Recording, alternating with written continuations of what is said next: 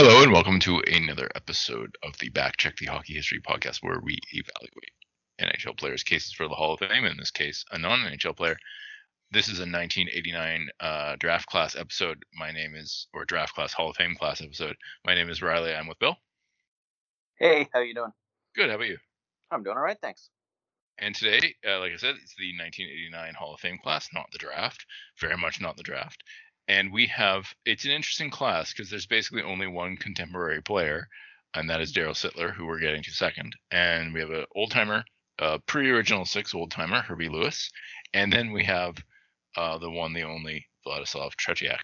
So we're going to start off with uh, Herbie Lewis, a left wing, um, who played between uh, 28 and 39 for various iterations of Detroit. I say that because originally they were the Cougars, then they were the Falcons, and then they were the Red Wings.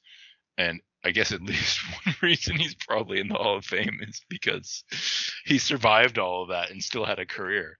Um, I don't know how many uh, Hall of Fame players were on all three versions of the Detroit NHL franchise.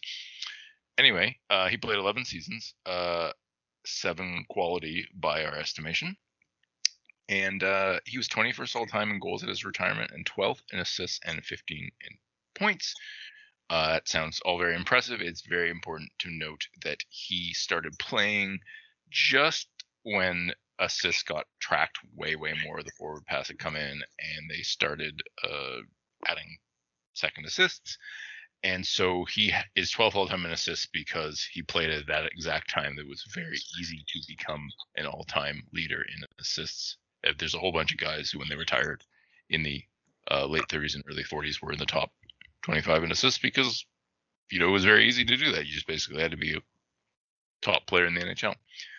Um, he didn't play enough to make any of Hockey References qualifiers for per game stats. However, if you set the qualifier to 300 games, he was 19th all time in goals per game, 11th all time in assists per game, and 16th all time in points per game in his retirement, which sounds pretty good. He obviously wasn't drafted because he played in the 20s and 30s. Um, of the 19 players to play in at least 450 games between 1920 and 1939, he is, you know, pretty close to a top five player. He's seventh in goals and goals per game, sixth in assists, fifth in assists and points per game, but then he's eighth in points points per game and offensive point share. So not quite top five. Um, and it's worth noting that this is pre-original six, so we're talking about anywhere between seven and I think at their most they had ten teams or eleven teams, but like a lot of those teams were just there and gone. Um, every year, sometimes there were different numbers of teams. Gives you some idea. His 82 game average is only 52 points, but it's worth noting that with the exception of a couple seasons right around the turn of the 30s, that this was a lower scoring era. Uh, his three-year peak is a 48 game average of 39 points from 33 to 36. Again, I mean, this is a guy who was, you know, he, he wasn't anywhere near point per game, but he was eighth overall in points in that time. So it's it sounds worse than it is.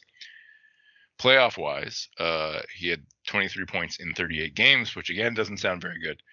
Um, but when we get to his uh, playoff totals, it will sound a little bit better. Um, hockey references playoff. He doesn't even meet hockey references playoff per game um, requirements because they just didn't play enough games back then, basically. But if if you lower uh, the requirement so that he does make them. He was fourth all time in playoff goals per game.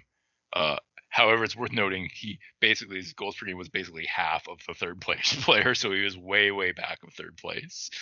Uh, he was 13th all time in playoff assists per game and 8th all time in points per game. So again, sort of ish a top 10 player, but a lot of that comes from, um, you know, the number of guys who played who scored 10 goals, 10 assists, and 20 points in playoff games at that point in his career were not that many. Of the 98 skaters who have played in at least 20 playoff games between 28 and 39, he is fourth in playoff goals, which sounds great. He's first in goals per game, which is great. Um, he is 14th in playoff assists, 19th in assists per game, sixth in playoff points, and seventh in playoff points per game. So he looks better, uh, aside from in the assists, uh, compared to his competition in the playoffs, despite his low um, you know, his only 23 points in 38 games. Again, it was a uh, low scoring era. Um, hockey reference adjustment, of course, just absolutely adores him. As we know for the 20s and 30s players, it just like it, it makes it stupid. So it says he scored 663 points, which puts him at an 82 game average of 113 points, or 61 points per 82 games more than he actually scored.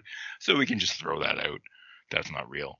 Uh, it's also worth noting that there is no versus X adjustment for error for him because he just didn't score enough. Um, the versus X adjustment for error starts in 27, I think, but you need, still need to, to be in the top 200 or something, 250, I think, in total goals and assist points, and he's not. So um, he he still looks pretty decent by that. Uh, he was a top 10 offensive player by offensive point shares once in 36 when he had uh, 37 points in 45 games, which is almost his best season at a point per game level. Um, he was top 10 in goals once, top five in assists twice, top 10 in points twice. So some accomplishments, uh, but not an absolute dominant player. Um, now here's where it uh, gets a little more interesting. He led the playoffs in goals in uh, 1937, and they won a cup. So that's important. Um, he also uh, won a second cup the year before in 36, but he he didn't have anywhere near as I mean anywhere near. It's exaggeration. He didn't score as much that season, and that would put him as a, a quote unquote top six forward for that team. Um, also in 34, they went to the finals as well. And uh, oh yeah, I should have pointed out he led the playoffs in goals twice. Once in 34 when they didn't win the cup, and once 37 when they didn't win the cup. And that's it. So his resume is pretty short, but leading the playoffs in goals is pretty great. He had that one really good offensive season, and he does seem to compare quite well with his uh, his contemporaries. Yeah, I was gonna say uh, the the first in goals per game in the playoffs is uh, is a pretty uh, pretty important stat. Yeah, yeah. You know, it's the, it's the hardest time of the year to score, and he he was the best at it. So. Well, I should point out that that qualify that was 20 playoff games played, right? Yeah. And one of the important things to remember about that is prior to 1927, Stanley or 28, I can't remember which, uh, Stanley Cup playoff games, actual Stanley Cup games, were not counted as NHL playoff games. Okay. And so that it, like it means that the star players of the late teens and early to mid 20s are not on that list. Gotcha. Okay. So that does, but still for his era, Bill, you're absolutely Yeah, right. First in playoff. I mean, it's you know if if if you're number one on the list when it comes to something as important as goal scoring in the playoffs, it's at Yeah. least pointing you in the direction of this guy was an important enough player to we should at least be having a conversation about. And Yeah. you know the the rest of his stats are not. Uh, you know, there's no stat where it's like, wow, he's awful and shouldn't be in. Like, there's nothing glaring that sort of pushes him towards an omission. I don't think, anyway. No, no. I mean, I he's one of those guys that like, you know, we're never we're never gonna see him play. Um, he doesn't his, his absolute numbers do not jump off the page because he was playing in a low scoring era. But when you look relative to his era and you look at those two those two uh, times he led the playoffs in goals, I mean, it seems really hard to quibble with it. It seems like a reasonable selection. I think one thing you wonder about is like why 1989 he retired 50 years earlier but anyway. Who knows? I guess they just thought it was an oversight. Yeah, I mean, like, it's you know, there's I I can't see a reason to not have him in there, and uh, you know, it's like never like honestly never heard of him, but Yeah. sounds like he was one of the better players there, and and you know. Since uh, since we're not doing our ideal hall where only the elite of the elite get in, then I mean for sure he should be in. Yeah, yeah i have no i have no quibbles with it it certainly seems like a reasonable decision um i mean it was a weird time but like it also like it does i do wonder how much of his playing for a detroit franchise that really hadn't been established yet very long when he played had something to do with the delay. You know it was sort of like here's this guy who yeah he won two cups but he won two cups with the red wings. And uh back when the red wings were just barely the red wings actually they might not have even been the red wings yet. Yeah they were. Well yes. Uh where's this playoff? Yeah, they were the Red Wings. Uh, but I don't know. I just I do wonder how much people cared about that te- those teams at the time because they were so many teams had like floundered and disappeared. You know, Yeah. it's sort of like the idea that maybe that some of these would go too. I don't know. Maybe that's why. It just it seems weird because he has a better case than a lot of the guy, a lot of the old timers who were inducted in the in the '90s. So anyway, Yeah. So up next we have um the man who for a long time was considered the best Leaf forward of all time, um, and is still considered one of the best couple. Um, and uh, you know, only only after uh, it depend and you know depends how how much you value longevity, but only until uh, I guess Doug Gilmour. And if you value longevity, Mats Sundin was like his his uh, mantle as best leaf ever, um, best leaf forward anyway.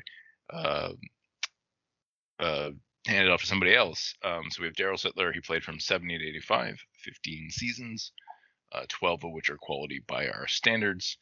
And he was 13th all time in goals at his retirement with nearly 500 484. He was 19th all time in assists with over 600 and 15th all time in points with 1121, all of which seem like not a whole lot anymore, you know, because of the sheer amount of games people play now and the huge amount of scoring that occurred late in his career and after his retirement. Um, so he's no longer in any of those leaderboards. He's plus 57, and that's in 8,096 games. He had 96 point shares, and at his retirement, he's 20th all time in offensive point shares, too. So by those metrics, he was a top 20 offensive player at his retirement. Like I said, he is not up in those uh, leaderboards anymore. So he was drafted in 1970. Um, Hockey Reference is sending me an ad when I try to go click on the draft. So that is the Gilbert Perreault draft that we talked about last episode, um, which in which we decided that Gilbert Perreault was absolutely the best player in that draft, and there was no question. And that is because he was uh, he had played, you know, less than 100 games more than Darryl Sittler, and in in two of three offensive categories, easily bested Darryl Sittler in terms of so like he only has uh 28 more goals than Sittler does, but he has nearly 200 more assists and he has over 200 more points than Sittler. So Yeah. it really is um, very much in terms of forwards. Sorry, we decided that Perreault was the best forward in the draft. It is between him and Sittler, and in Perreault's case, is just better. Uh, certainly in terms of regular season numbers. Of course, Billy Smith was also in this draft. That's why I had to double back and say. Uh, Ah, yes. uh, but still, Sittler is, you know, the next guy after Sittler is Rick MacLeish or Reggie Leach.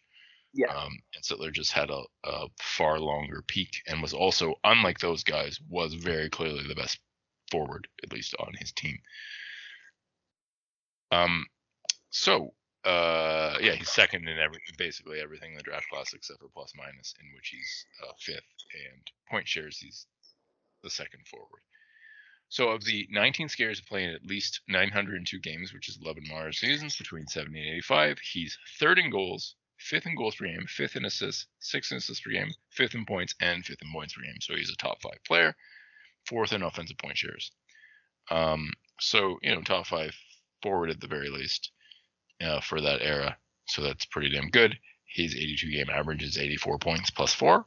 So he's more than a point per game player.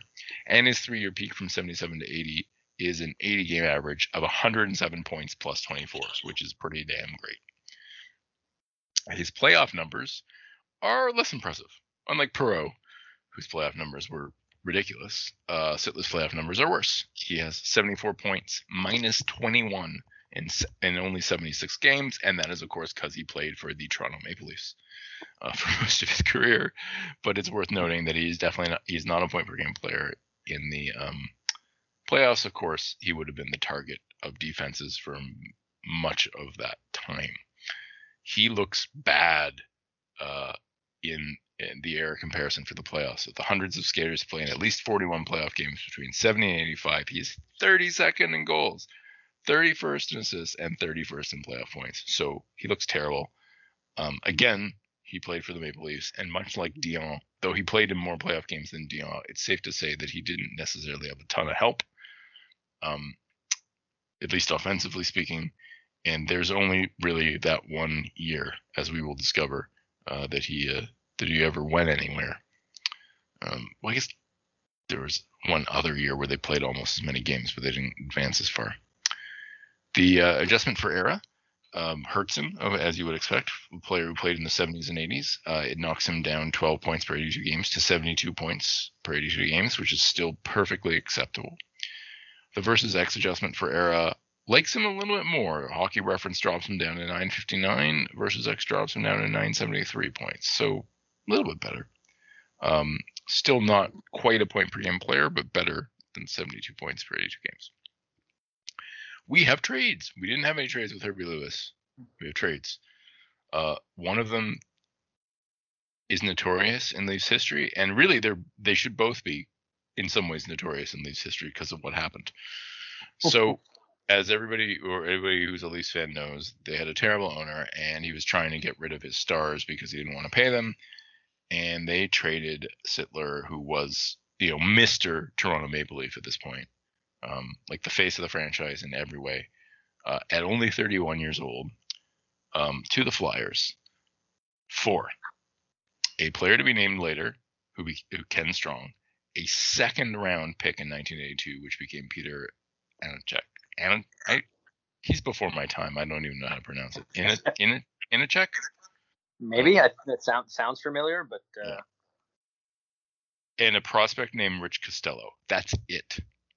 That is it. They traded for a second round pick, a prospect named Rich Costello, who was a second round draft pick that year, or sorry, uh, the year before or whatever, and a player to be named later. Like it is a terrible, terrible trade from a hockey standpoint. Like, so so this is why I brought up the other one because literally two and a half years later, the Flyers got more for Sittler than the Leafs did. Wow. They got Murray Craven, Man, who was not nobody. You know, I don't know how old Murray Craven was at the time. He was he was very young. He was 20. So maybe you know you didn't necessarily know, but he was he had pedigree. He was 17th overall. That is at yeah. least a name that we've heard of. You know, I mean, I, we've heard of Peter Ihnacak, but like, you know what I mean? Like they got an actual prospect, a real prospect for him plus another player that I didn't mention. Like that's the thing that makes the the first trade look so terrible is like I guess if you were the Leafs management in in um in 82 you could go like blah blah we thought you know Sittler's going to be done or something because his you know points had been declining a tiny bit not very much but a tiny bit and they were ahead of the curve he would decline soon but the Flyers, after he had declined a bit, were still able to get more for him. It's just, yeah, it's awful. it's it's just really like, um, I don't know. I, I've I've I've looked at it a million times, and it's like it's it's impossible to like come to any other conclusion than Ballard was trying to make the team actually bad. and it, it, we're lucky because Ihnacak actually turned out to be like a decent player for the Leafs. Yeah. But but, but you, it was yeah. at the. Sorry, go ahead. You, you can't trade a guy like Sittler and and you know not not not get back. I, I think you know multiple quality pieces if you're. I mean, like you never win a trade when you trade the best player in the deal, but like. Yeah. Like you have to at least get some multiple quality, but I, I don't know. Maybe just he was that adverse to spending money that he's like, no, just give me one cheaper piece and let's be done with it. Sittler was still a point per game player when the trade happened, and I know it was the early '80s, and I know he was older, but like, you're right. Like, you just you got to get something back, and and yeah. getting a prospect drafted in the second round, a second round pick, and a uh, and a player to be named later sounds like you just got robbed. Like it's yeah. just. What, what what year was the trade again? 82. It was mid. It was January 20th, 1982. That's yeah. It's like, I mean, he's, he's got the goal from 76. He's been yeah. the Leafs best player for a long time. He's like. Yeah. Now, like McDonald's already gone at this point. um, and like Ballard's already been, uh, you know, sort of taking things apart a little bit, but like it's still. Yeah. He's the That's face of the franchise, and he's tra- and like I was, you know, I was four months old, so I wasn't aware of any of this stuff at the time. But like I can, I've always sort of like heard a little bit about it, but it, for whatever reason, was one of those trades I never bothered to go back and look up before.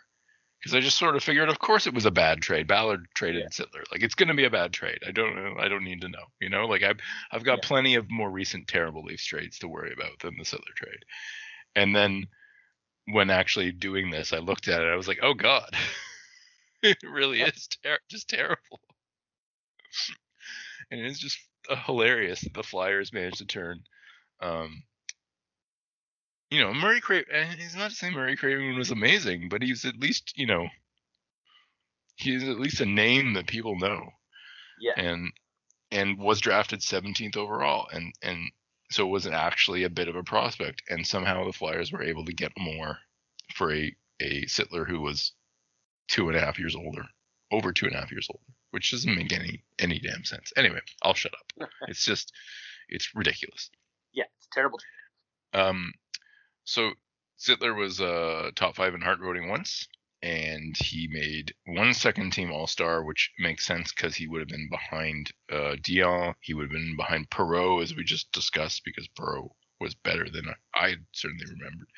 Um, and then, of course, later on his career, he, there was even more co- competition for that. But Trottier would have been around there too. He only made four All Star game appearances, which seems like not that many, given that he was the best player on Leafs. But anyway, he was a top five offensive player uh, once in '78 and top ten uh, four other times. So basically, all through the end of the late '70s, he was one of the best 10 offensive players in the league. He was top 10 in goals three times. He was top five in assists once, and he was top five in points once. He is also one of those players who did a bunch of things that not many other people had done at his retirement. For example, he had scored 40, 35 goals nine times, and when he retired, the only other players to ever do that were Dionne Esposito, Bobby Hull, and Gordie Howe, which is very good company. Yeah. Now, obviously, many more people have done that, but it's something that he had done. You know, that very, very few people had done. Another thing I can pick out, cherry pick out, he scored 80 points nine times when he retired. The only other players to do that were Dionne Esposito, Stan Mikita, and Perreault. So once again, very nice company at his retirement.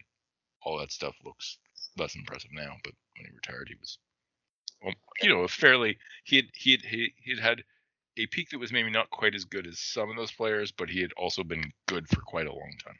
Yeah. Yeah. There's no real like big drop off. Yeah. You know. So. Um, versus X peak adjustment has has him 127 goals for his best seven seasons, which isn't very good, but 84th all time in assists and 63rd all time in points. So that's pretty good. And for best 10 seasons, he's 87th all time in goals, so much much better. 81st all time in assists and 56 all time in points, which is honestly higher than I thought he would be.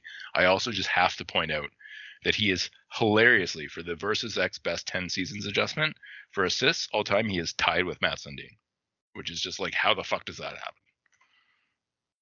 Like that's just it's just Yeah. bizarre. um, but 56 all time in point in points for his best 10 seasons is very impressive. It's not quite Perreault level, but it's still like better than I thought, and makes me think a little more highly of him than I, as someone who didn't watch him play.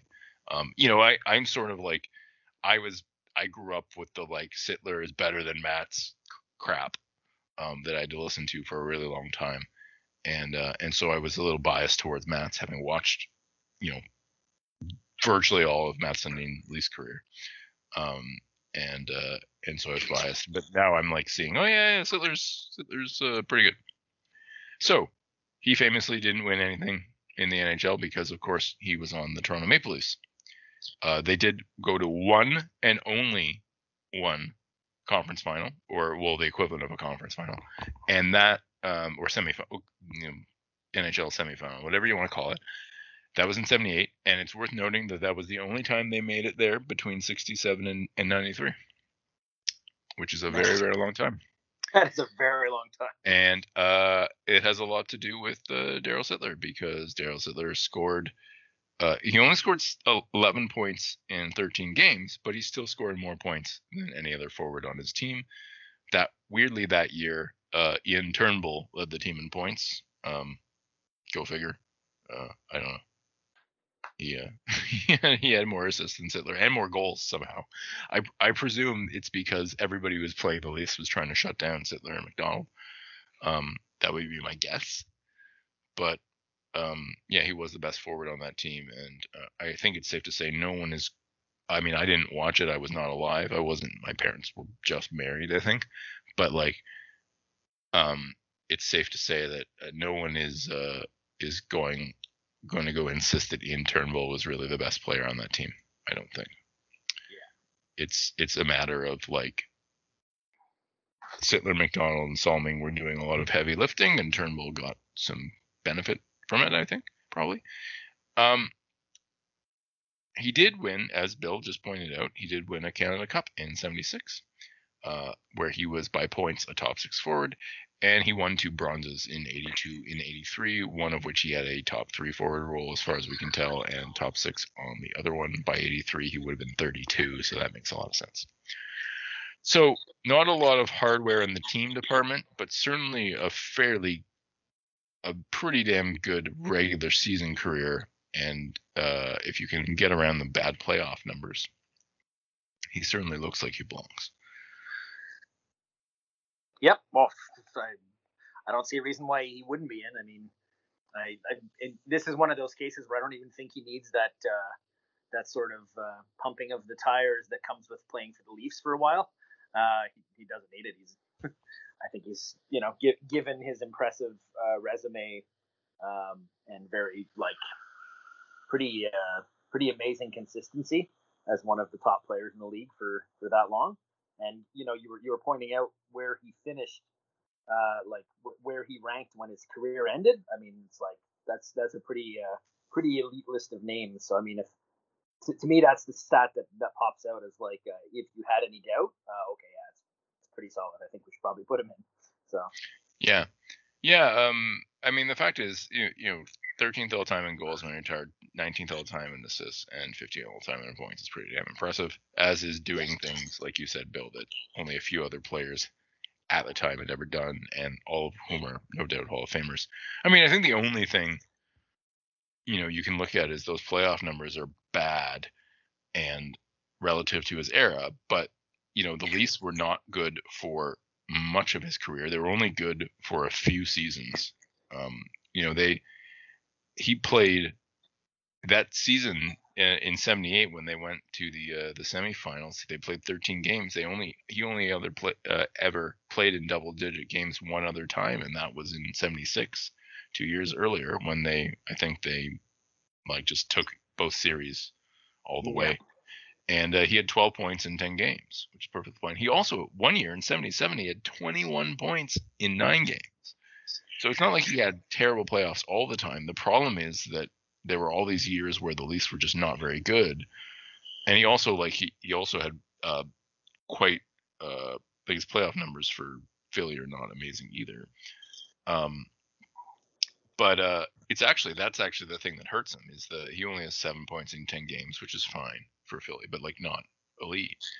Um, whereas he has 65 uh, points for uh, in 64 games for the uh, for the Leafs.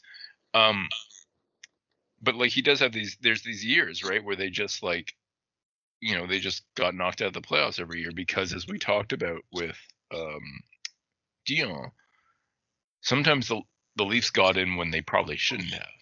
Yep. And then they faced some juggernaut and they got killed. And Sittler, especially once Keon was gone, and once Ullman was too old, and and that kind of stuff. Sittler was like the focus of the other team. Yep. So I think yeah, there's not much you can do at that point, right? Like you're just, I mean, some players do. Like occasionally, you'll be like, you know, the other team's like, we got to shut this guy down, and shutting him down means limiting him to like a point a game. But mm-hmm. if you're the sole focus because the rest of your team's really not very good, uh, it, it it it's I mean, for for any Leafs fans who are listening and probably not very happy about any of this right now because it's just sort of demonstrating that even when you had somebody good, you immediately traded him for nothing. And yeah, you know, it was the it was the only time you went anywhere between 67 and 93. It's horrible. Yep. Um, but same sort of thing that happened this year once Tavares got hurt. if they could shut down Matthews, it's sort of like they take away like you take away one line, and you know when when you're a one line team, that one Yeah. line better be the absolute best in the NHL, or you're not going anywhere, right? Just- Yeah. Well, and like the thing is, like in '77, nobody shut him down. He had an excellent playoff, but they still lost. You know, and it looks like it was because of no, it wasn't Mike Palmateer. Um, well, it was because of uh, one of their it, their their other goalie was terrible. Um, but like, who did they lose to in '77? So in '77 they lost to the Flyers. Oh, actually, only in six games. Um, and the Flyers, of course, probably beat the shit out of them um, because they were the Flyers. But like, Sittler had 21 points in nine games, which is extraordinarily impressive. And McDonald had 17 points in nine games. They were on fire, but like Wow. the rest of the team didn't show up offensively, you know. And I, Palmateer must have been the uh, Palmateer must have been the backing goalie. Well, no, he started. I don't know because it seems like for whatever reason Palmateer didn't play. He only played slightly more than half the games, and he was fine. But Wayne Thomas was terrible. Oh. Um, and uh, so uh, that it was probably a combination of the rest of the Leafs not showing up offensively and some not great goaltending at times at important times. But the fact is, is that in Sittler's best playoff run, he didn't have much help. And then the rest of the time, like you said, Bill, just being the target of everybody and getting shut down all the time makes it really, really hard for, especially when you're playing like the Habs, you know, Yeah. or the, or the Flyers who had just recently been able to beat the Habs, you know. It's uh yeah, it's it's hard to demand more, and I mean yeah, his his playoff numbers relative to the rest of the league, this very best stars of the league were terrible, but like he was being asked to do probably just about everything compared to you know some of his other teammates. So Yeah. So lastly, we have someone who we don't have a lot to say about for the simple reason that uh, there is not a lot of um, stuff on the internet about him. Be, uh, in terms of data, there's plenty of stuff on the internet about him, about his legend, about the narrative. Um, but as I said to Bill before we started recording, you know, we're not. Uh, this is not a quite a full time enough gig for us to uh, to read whole books about players. So um, I, I'm sure we're gonna miss something here. But basically, we're talking about Vladislav Tretiak, who is regarded by some people as the greatest goalie of all time, or certainly the greatest Russian goalie of all time, and one of the greatest goalies in the history of the sport. And the problem is, is that USSR, uh, the Soviet League hockey uh, goalie stats are worse than skater stats. There's basically no information. There's a tiny bit of information, but it's not very much. So we know he played in the Soviet League from 68 to 84, and as far as we know, he was a good goalie for all of those seasons. Um, and I will uh, attempt to explain why in, in a minute. Um, he he gave up 1158 goals in 482 games, which is approximately 2.31 goals against, which for the NHL at that time I think would be probably very good.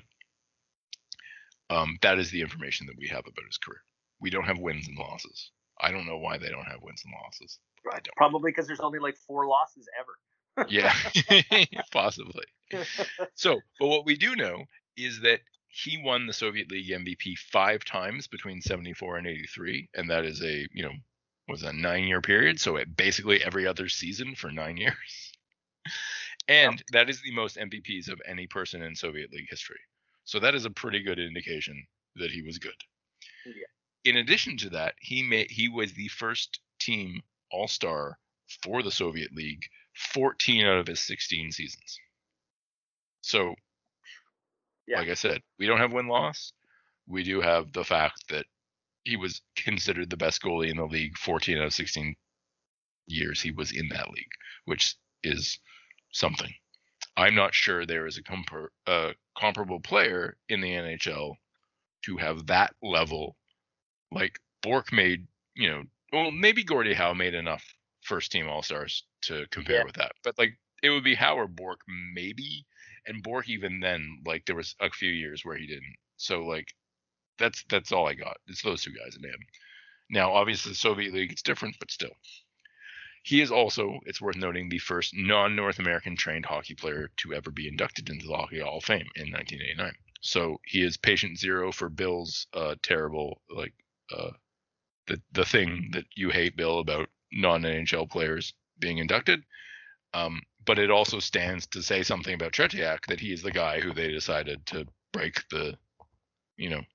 Oh yeah, and I mean, you know, the the, Habs threw a draft uh, draft pick flyer on him just if he ever came over. My God, like you know, it was uh, he was he was so u- universally respected by, um, you know, it's like even like the guys who played in '72, who you know a lot of the way they're you know the the Russian players played irked them and they just weren't used to it and it kind of drove them crazy because they did things that they didn't expect them to do and you know there's slashing this and all anyways but there's you know universally like what a great guy amazing goaltender like holy crap we couldn't believe how good he was like just you know we we know he like you know they always won at the Olympics and you're like oh that Tretiak's really good. They're like yeah we've got Ken Dryden and they're like oh my god Tretiak is something else. Like I think it was uh surprising just how good he was when he faced NHL competition, and it wasn't like uh, this guy can't stop it. You know, it's like oh he's he's right there. Like if he could make it to if he could make it to the NHL, he'd be one of the top goalies, no question. So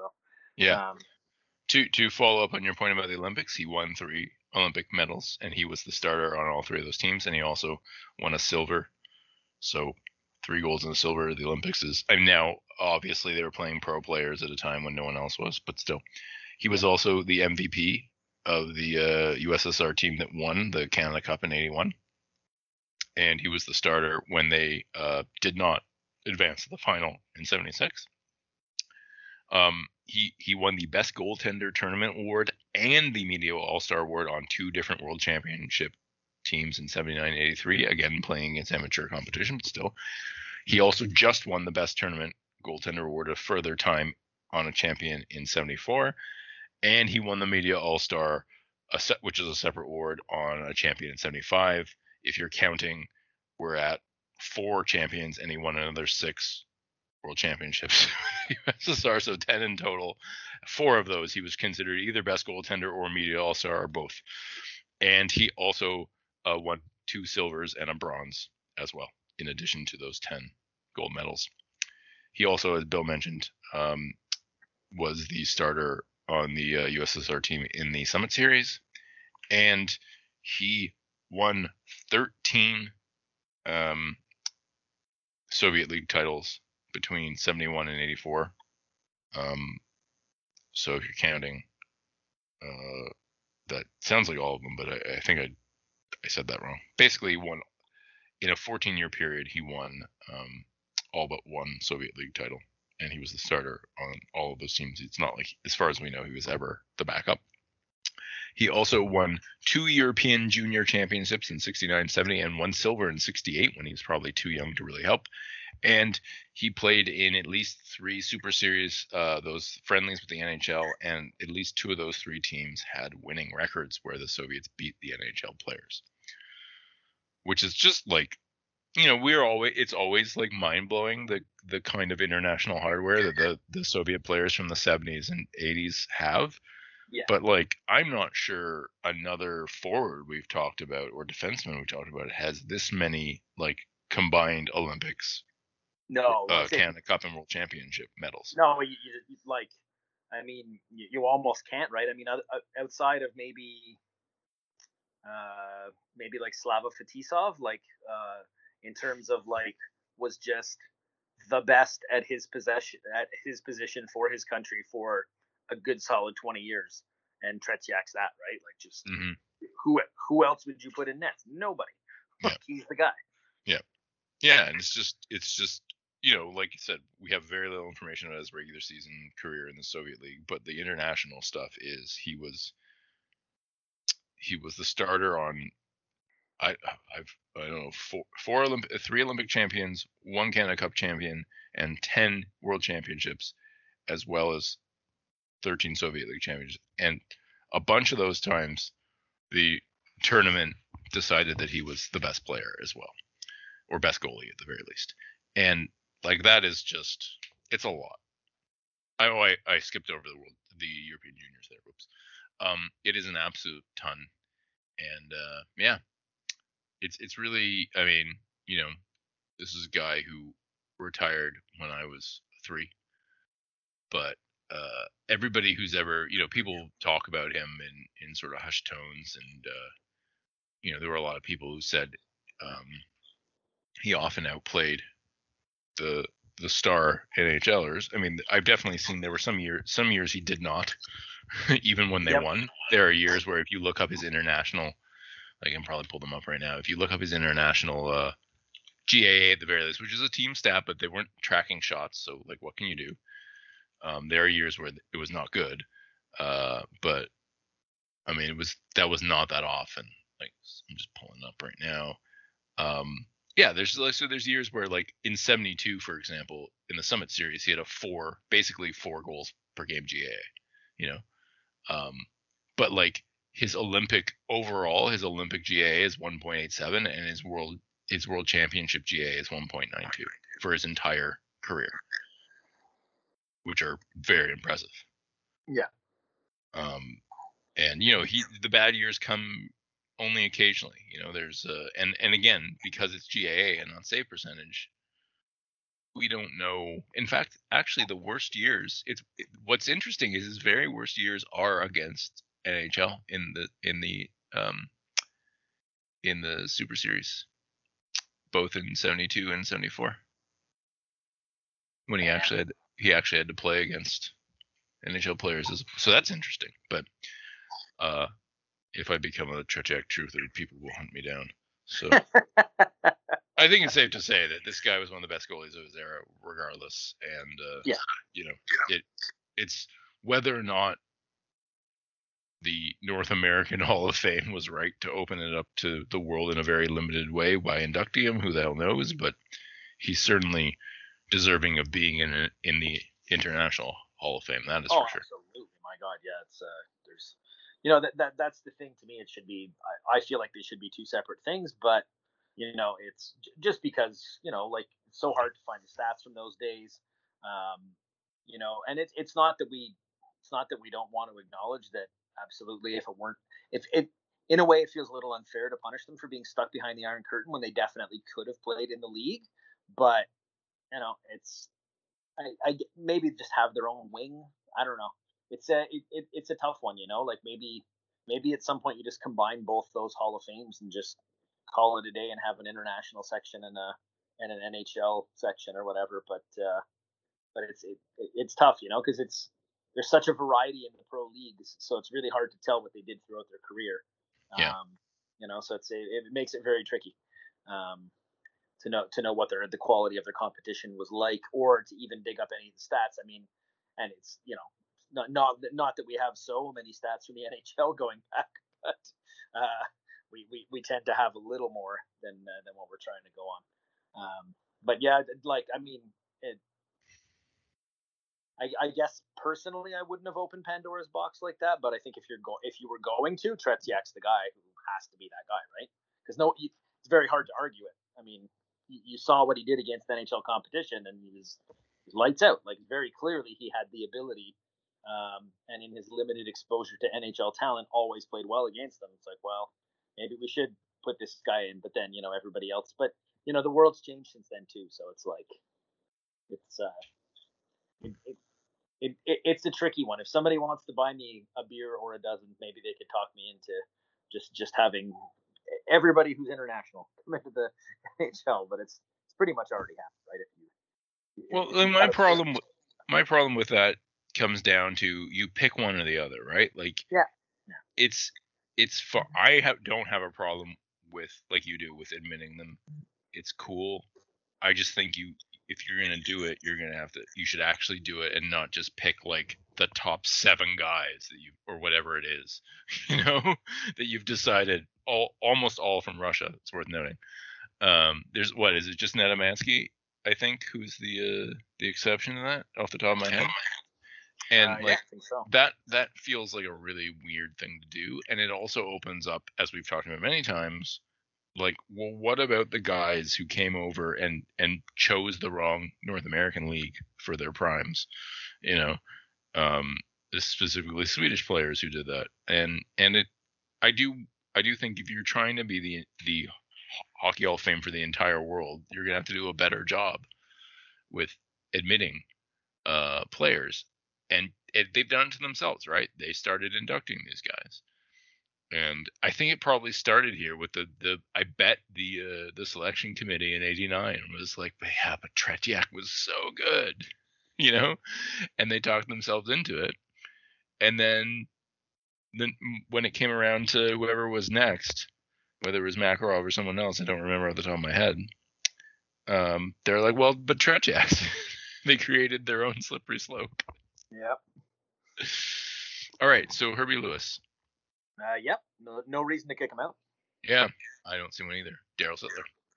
Yeah, Sittler's in. Yeah, and Tretiak. Uh, in my ideal world, probably not because he would be in a different super double IHF Hall of Fame thing that they have. But uh, I uh, I will grudgingly allow that if any European deserves to be in the NHL Hockey Hall of Fame, that it should be in. All right, sounds good. Um, and that is all for us. Uh, this episode because it was a, a particularly strange class. And yeah. uh, just very, very weird. I mean, Tretiak had had actually met just met that uh, only a couple years earlier had met that three year thing, but of course yeah. he was not an NHL player, so it's just it's very strange. Um, and uh, up next we have a uh, a big uh, class of four players of Tony Esposito, Guy Lafleur, Brad Park, and an old timer, Buddy O'Connor. So hopefully you will tune in for that, and we will see you then.